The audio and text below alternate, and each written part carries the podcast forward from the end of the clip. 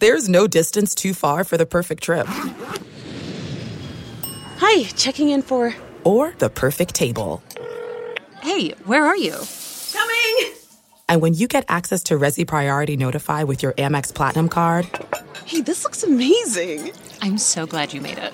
And travel benefits at fine hotels and resorts booked through Amex Travel. It's worth the trip. That's the powerful backing of American Express. Terms apply. Learn more at americanexpress.com slash with Amex.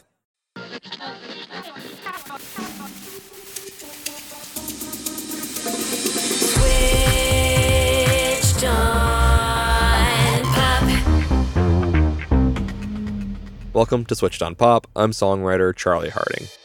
Adult contemporary. Two of the most maligned words in music. Could there be anything less cool than being adult and contemporary?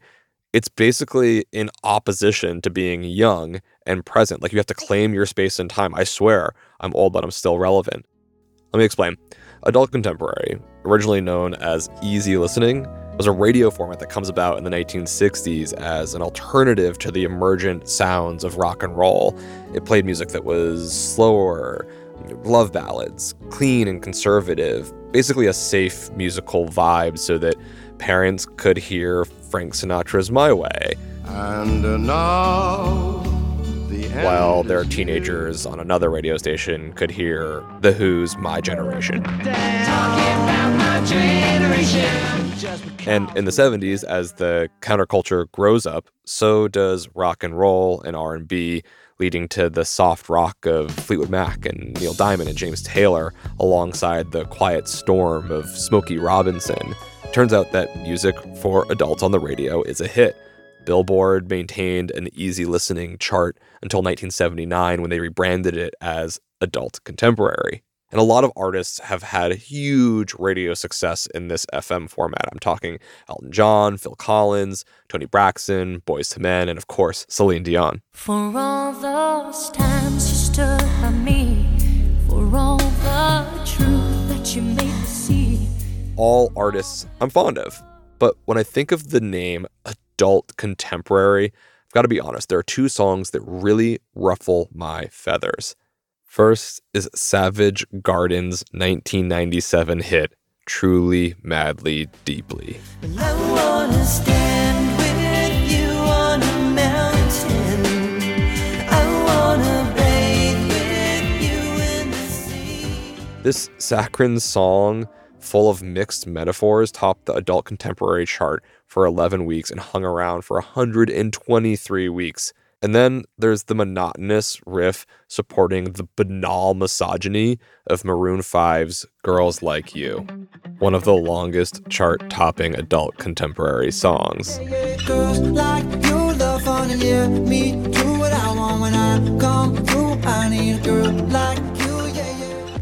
Maybe I'm being a bit harsh here.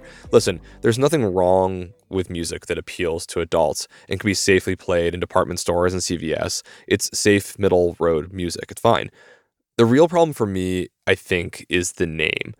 I'm an adult living in contemporary times, and I don't feel like this music, which uses this label, applies to me. That is until this week with a new album by the band Chromeo, aptly called Adult Contemporary.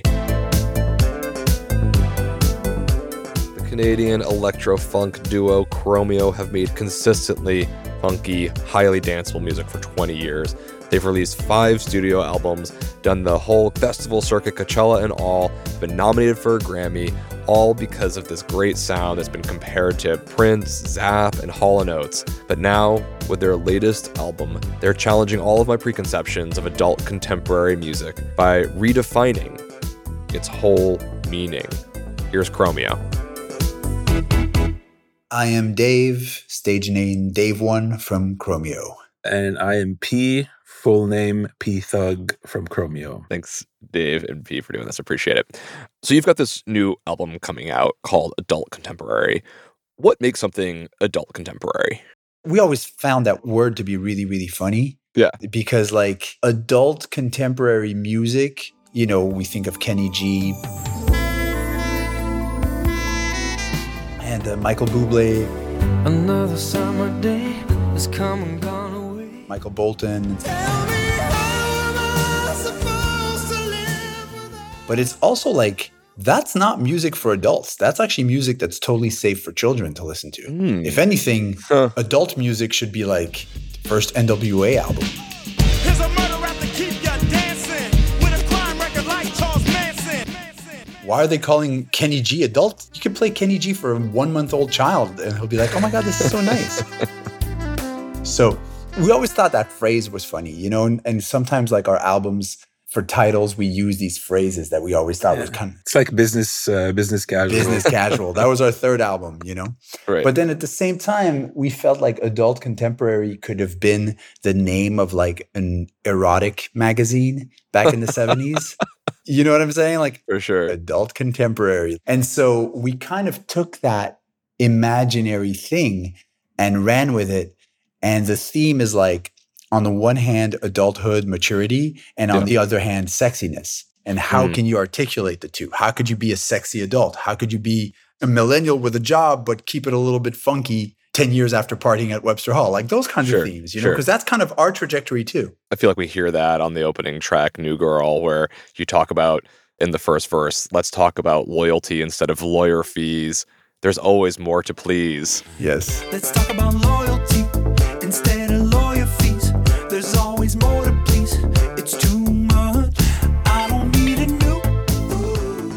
I'm curious for you when you think of the idea of adult contemporary, is it a radio format? Is it a genre? Is it a sound? Is it an intention? No, it's a universe. It's a universe. Say more, please. What are the the sort of tropes or cliches that you associate with that term? Well, because everything you associate immediately to adult contemporary is, you know, like soft elevator music, Sure. jazz, something for adults to relax to. Yeah. But when we thought about the actual word separately, you have adult, be adult entertainment, and then contemporary, which could be mean so many things. Yeah. Contemporary art, contemporary music, you know. And contemporary is supposed to be something that's actually on the edge, that's edgy, not at the end of your life. Yeah. you know, putting on slides and, and next to the fire and, and listening to Kenny G. Yeah, it means a lot. it means a lot. so we had to flip flip the script completely, separate those two words, Mm. Yeah. and then we could start playing with it.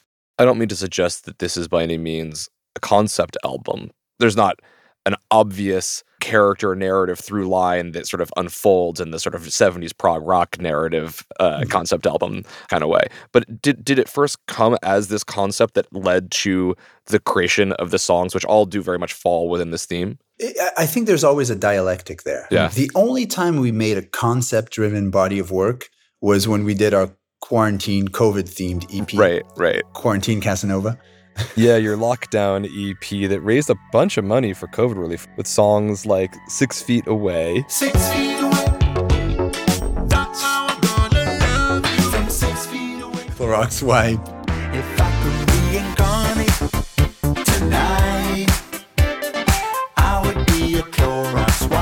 I'll be a Clorox wipe. I'll be your Clorox wipe. Clorox Wipe is a beautiful love song, I, I gotta say. Thank you. We don't hear that enough. But I will say that having done that, it gave me the confidence to try to tighten things up and to see if we could get away with doing that, but in a non comedic setting. Like Quarantine Casanova obviously was a bit of a comedy thing. Yeah, right, right. But it's not like there's an intention or a mandate that comes and after that it's followed by you know songs that trickle down it's usually kind of a, a dialectic where Yeah. w- we have a title we were already a year and a half two years into making the album but hmm. then it helps gives cohesion to everything. And then it acts kind of a as a guiding north star principle to everything else. And then all of a sudden all the pieces have to make sense around that whole. So we had certain song ideas. We had coda. I'm codependent. Coda, coda, codependent on you. We had words with you. Now i gotta have a word with you. Hmm. I gotta have a word with you. But then once the title coalesced, then it was easy. You know, a song like Ballad of the Insomniacs was something we had written 10, 12 years ago, at least started. And I remember telling P, like, look, we could bring this one back and it would make sense within what we're doing. We'll just change the production, but it kind of hmm. fits into this cohesive collection of meditations on mature relationships.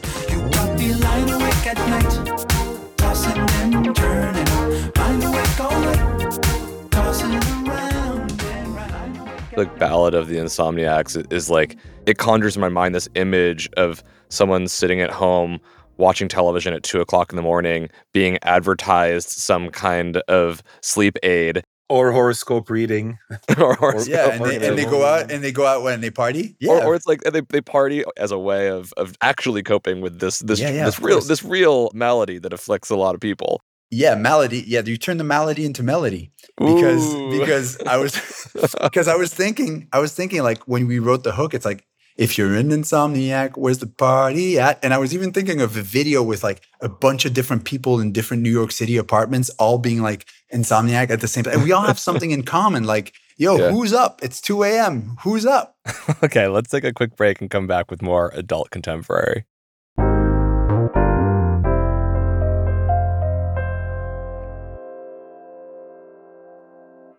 There's no distance too far for the perfect trip Hi, checking in for. or the perfect table. Hey, where are you? Coming! And when you get access to Resy Priority Notify with your Amex Platinum card Hey, this looks amazing. I'm so glad you made it. and travel benefits at fine hotels and resorts booked through Amex Travel, it's worth the trip. That's the powerful backing of American Express. Terms apply. Learn more at americanexpress.com slash with Amex.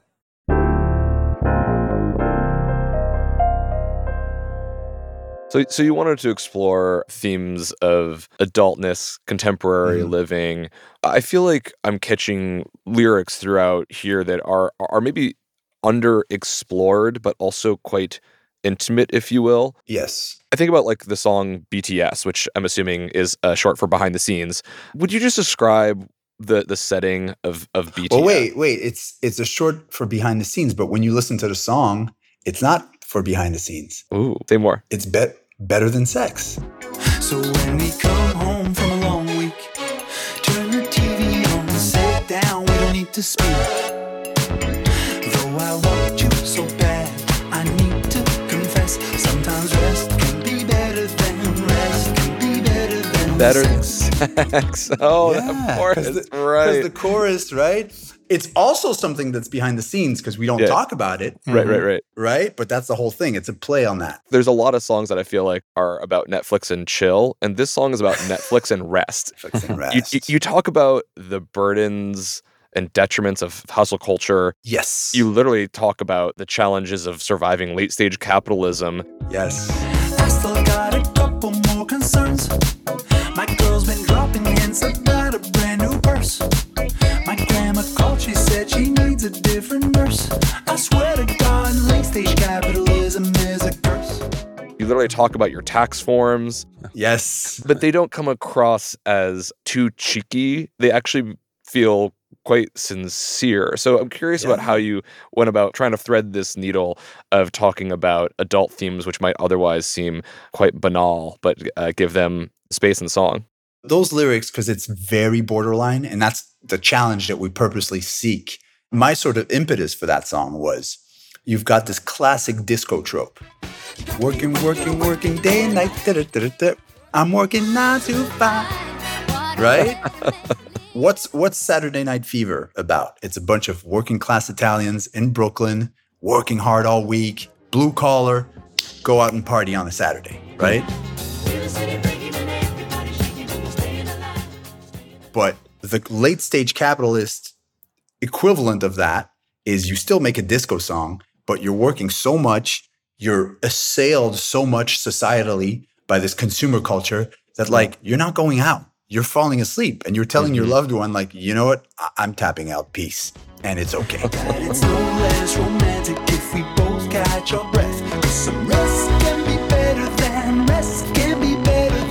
that was the idea. And that's why it's also the most disco sounding song on the album. Mm. It's got all the strings and it- it's really the most disco thing because it meant to harken back to those kind of 80s working day and night disco songs. And there's a whole mm. bunch. That's like a real it's a it's, It's a a, trope. it's a right? genre, yeah. Yeah. It's You a have subgenre, right? J-O-B.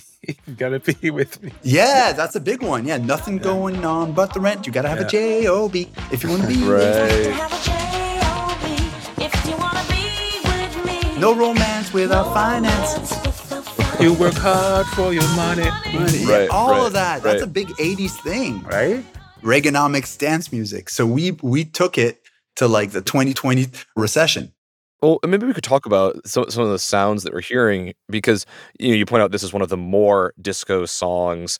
P, how would you describe the Chromeo sound, and how did you have to mold it and fit it into this concept to encapsulate this idea of adult contemporary? If the music becomes as mature as the texts, there's no interesting contrast anymore. Hmm. So basically, we kind of went back to the energy and the hunger of the first two albums. But if you let her see that man say, "Whoop, whoop," sure that you're not that shy. And now, I think going back to the most uh, rudimentary form of Chromeo, but with added what we've learned in production, in arrangement, like vocal harmonies. We added all of this, but with the same sort of primate in energy we had on the first two records.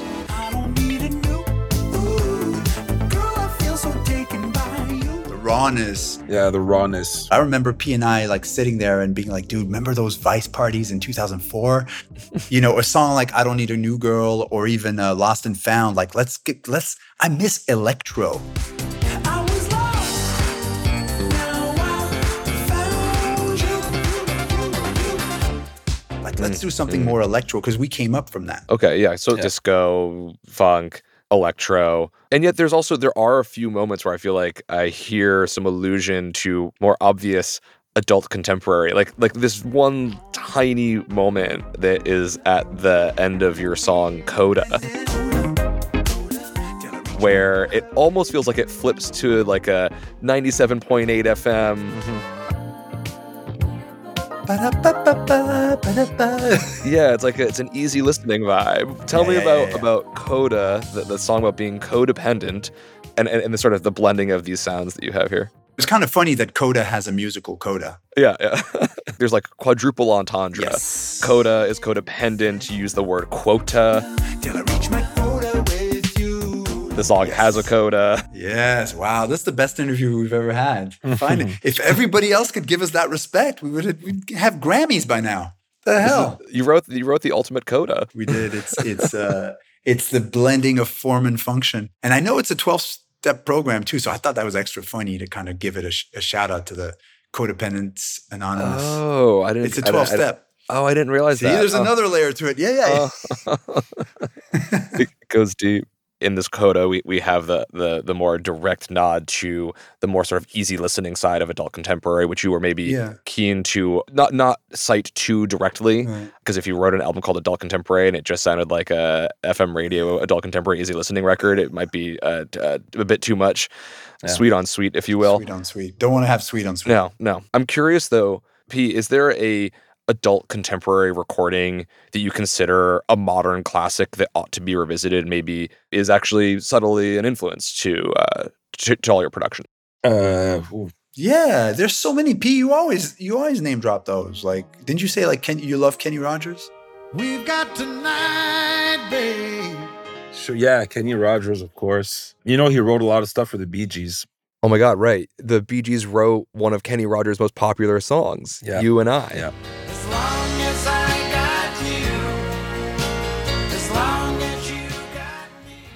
Well, because there's another Kenny, Kenny Loggins. Of course. he's also a big. He's a big adult contemporary, Yes. but he's also a funk king, right? Like Mm. he's just funky as hell. And there was this one performance of him and Michael McDonald doing a "There's a time in my life," right? And the YouTube, you have to find it.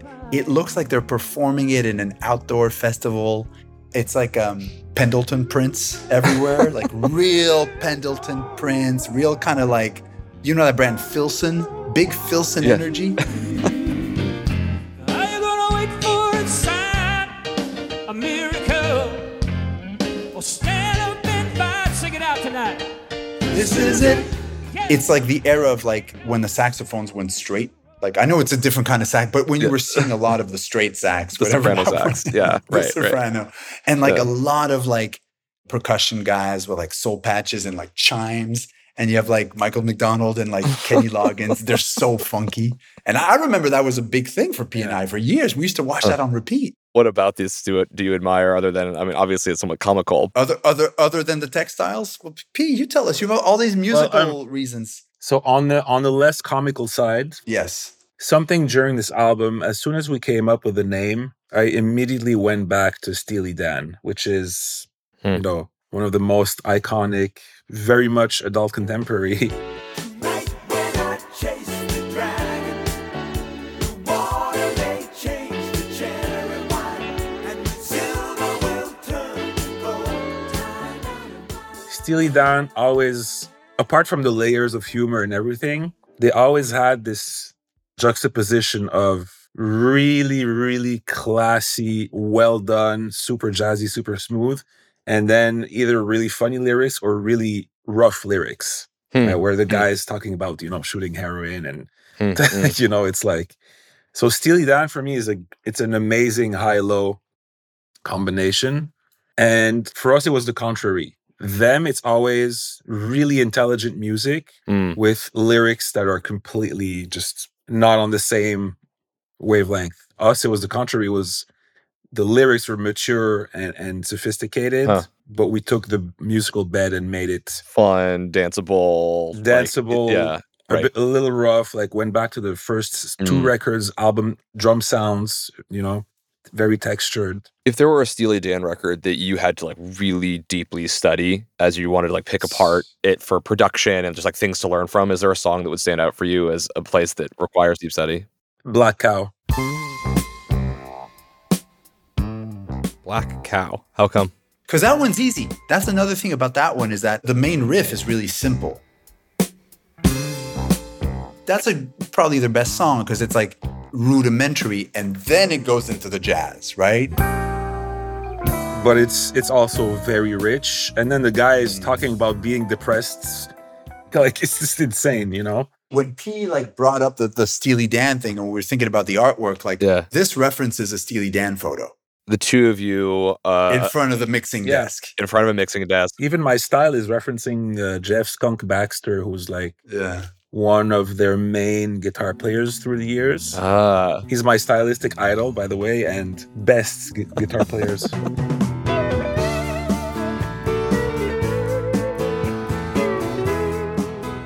something that I feel like is often much forgotten is that the world of adult contemporary pop and disco at one moment kind of were all interwoven. Uh, There, there may be no better example, I think, than off of Thriller, Human Nature,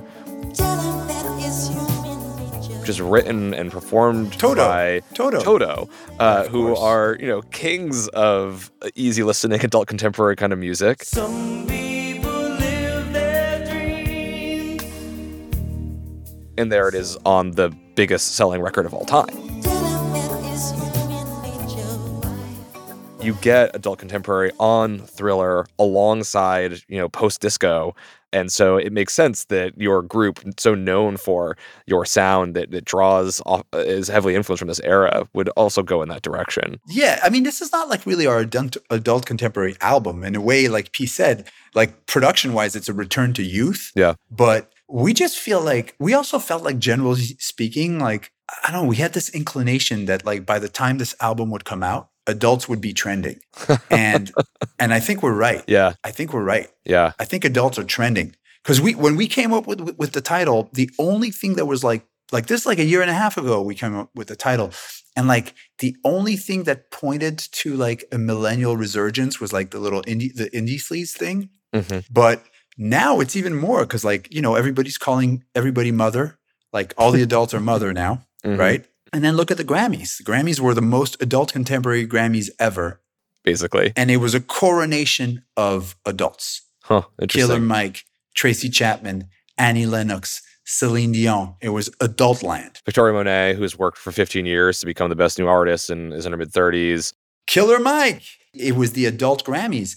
And like, you know, even like Billie Eilish and Olivia, like when they were performing, you could see they were like cosplaying adults. Mm. Even Miley Cyrus was cosplaying adult. She went on full Dolly Parton, whatever, like, and, And, then Tina like, Turner as well. Yeah, a lot of yeah, references. straight up. yeah. I'm telling you, Yeah, it's a thing. yeah. Adults are trending now. Probably because there's a lot of uh, deep anxiety about what it means to grow into adulthood as millennials, uh, not wanting to maybe mirror their boomer parents, trying to find and uh, uh, navigate what adulthood ought to look like, and looking for role models that are uh, contemporaneous and songs that might make sense to them. And also, there's, I think we're slowly realizing we can't sustain on youth culture for too long without, Yeah. you know, having other things included. I mean, Yeah. everything has been pointing to that from, you know, from companies uh, targeting younger and younger children, the music being so focused on the concept of youth instead of music. when we were kids, we idolized adults.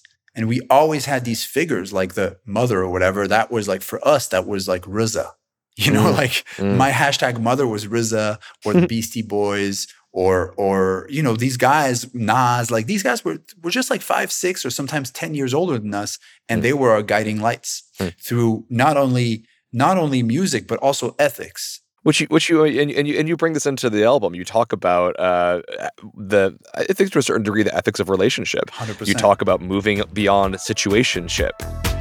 I graduated my way out of situationships. You talk about in the same song in "Got It Good." You, you you basically talk about what right do our friends have to watch us bicker when they don't realize, you know, part of basically working out conflict is a way of creating deeper intimacy. what we figure out, what we're figuring out. And is there something up behind closed doors? Yeah, we got it. Wow. Why didn't you write our bio, Charlie? So Chromeo is currently celebrating your 20th anniversary working together, which is amazing. Congratulations. I'm currently 10 years into a creative partnership and making this podcast. And honestly, I gotta say, I feel like it couldn't be better. It's the easiest it's ever been. We have our own language to navigate making the things we make. It's very rewarding. There's no conflict that we can't navigate. I'm curious what happens in a creative partnership in its second decade, and do you have any words of wisdom to offer? The crucial period has already passed. Yeah. I have a theory that in any relationship, there's a crucial period at two years, Mm. and then there's a crucial period at eight years. Once you've passed that, you already have the concept of trust, no ego. You know, I'm sure you and your partner are able to openly discuss about everything without having crazy egotistical arguments or you Yeah. know nonsensical fights and that's that's more important then on your second your second step you try to go a little bit harder and and try to spend a little more time planning the rest of your 10 years Hmm. and this is where it becomes interesting Hmm. because you have you have the trust you have the history of your first 10 years and you're like okay we know this works now how do we keep this going for a much longer time all you need by by now your combination is already great all you need by now is solid planning and stay hungry Stay hungry. stay hungry if you're both hungry you're you're still gonna sort of feed off of each other so I appreciate the wisdom. Dave, P, thank you for joining me on Switched on Pop. I really appreciate it. thank Thanks you for having us.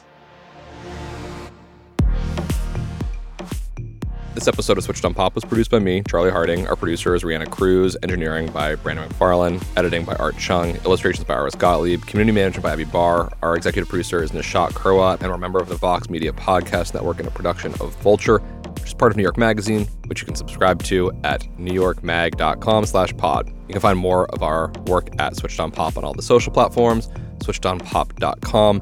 And of course, we have our free newsletter where we go deeper into the stories that you hear on the show. You can subscribe to that at our website, switchedonpop.com, or find the subscription link in our show notes. We'll be back again next Tuesday. And until then, thanks for listening.